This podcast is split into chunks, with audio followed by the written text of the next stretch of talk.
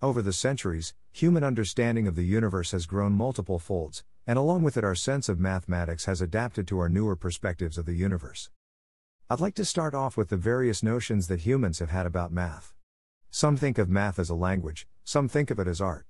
Some compare it to music, while some think of it as a tool for quantification and calculation. Each of these is a valid description of math in their own sense. Now let me share my perspective. I like to think of math as a unification. A unification of the small and the large, the quantum and the mega, the narrow and the wide, the open and the closed, and much more. Through the next few paragraphs, I hope to give you a feeling of one such unification, especially about something considered to be the most dividing factor in math. Mathematics at its core can be classified on the basis of a variety of factors. But one of the most widely used and most clearly partitioned division is that of discrete versus continuous. Mostly a strict division is assumed between the two faces of math, separated by a clear dividing line by definition. However, is this actually the case? Do the sets of discrete and continuous remain disjoint everywhere? This is a brilliant question to ask, and the answer can be found only when we tread out of the realms of pure math, and instead wander in the vast ocean of applied mathematics. At the very first glance, it almost seems like discrete and continuous are analogous to white and black, there appears to be no intersection among them. But on a deeper level, there is a much stronger connection between the two than what meets the eye. Let's start off by not actually defining, but visualizing what makes something discrete and what makes something continuous. At the most fundamental level, we say that something is discrete if it does not take up all possible values, and instead limits itself to certain values. On the other hand, something is continuous if it does not break, in other terms, something is continuous if there is no restriction to the values it takes. Through this notion of discrete and continuous, we can classify the data we record in our day to day lives, and use different mathematical tools for analyzing it depending on whether it is discrete or continuous. For example, measurement of height, weight, length, temperature, light intensity are all continuous data sets.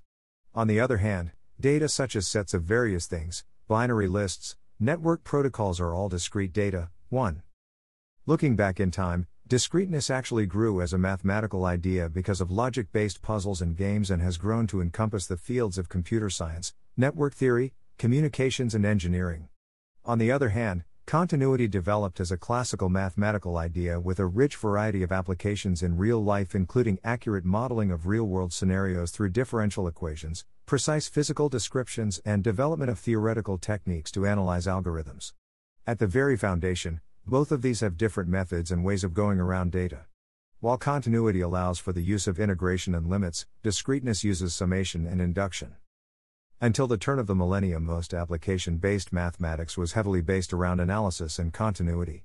However, very recently, discrete models are becoming more important and common, especially in newly developing sciences and disciplines that intersect multiple areas.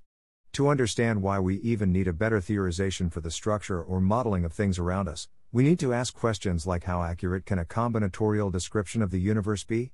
Is it better off imagining things to be happening instantaneously?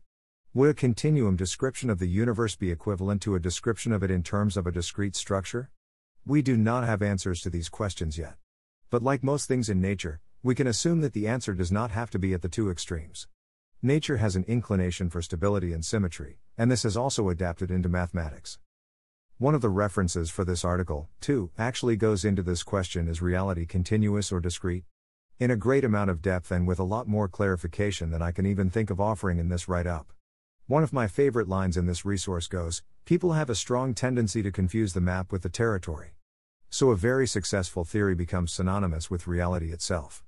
The reference then goes on to discuss that all measurements are made with instruments having a least count, which makes all measurements fundamentally discrete. I'll leave it to you to explore more about this. Now let's delve into some examples where the distinctness of discrete, continuous comes up, and how they actually do integrate in some cases. At a fundamental level, classification does work out very well, but just like everything else in nature, exceptions find their way up here too. An entire area of math called discrete calculus is dedicated to a beautiful intersection of discreteness and continuity. Markov chains, which are discrete probabilistic models of situations, are growing heavily in importance and are used in a lot of industrial algorithms to simulate reality. Some interesting things which I found to be really fascinating for you to explore are 1. Can you think about a way to combine something really discrete, say factorials, with something really continuous, say integrals? 2. How do things like probability, randomness, and other characters of mathematical modeling work in both of these domains? Do they have something in common? Let's now step back from what we have been looking at for some time and have a look at the bigger picture. At the beginning of this article, you and I were together holding the belief that classification of math created strictly intersecting sets which could possibly not have anything in common. Now, we are questioning ourselves, hopefully. Mathematics has a lot in store for everyone. Many questions, a lot of them unanswered, many ambiguities, paradoxes, and much more. Just like the theory of evolution works for living beings, it also applies to arts, societies, and subjects. What we do not require from mathematics will no longer be taught and learnt someday, and the most significant areas will gain popularity with time. But there's a twist in the plot. Mathematics, which was found redundant at some point in time, might not always rest in peace under some rocks.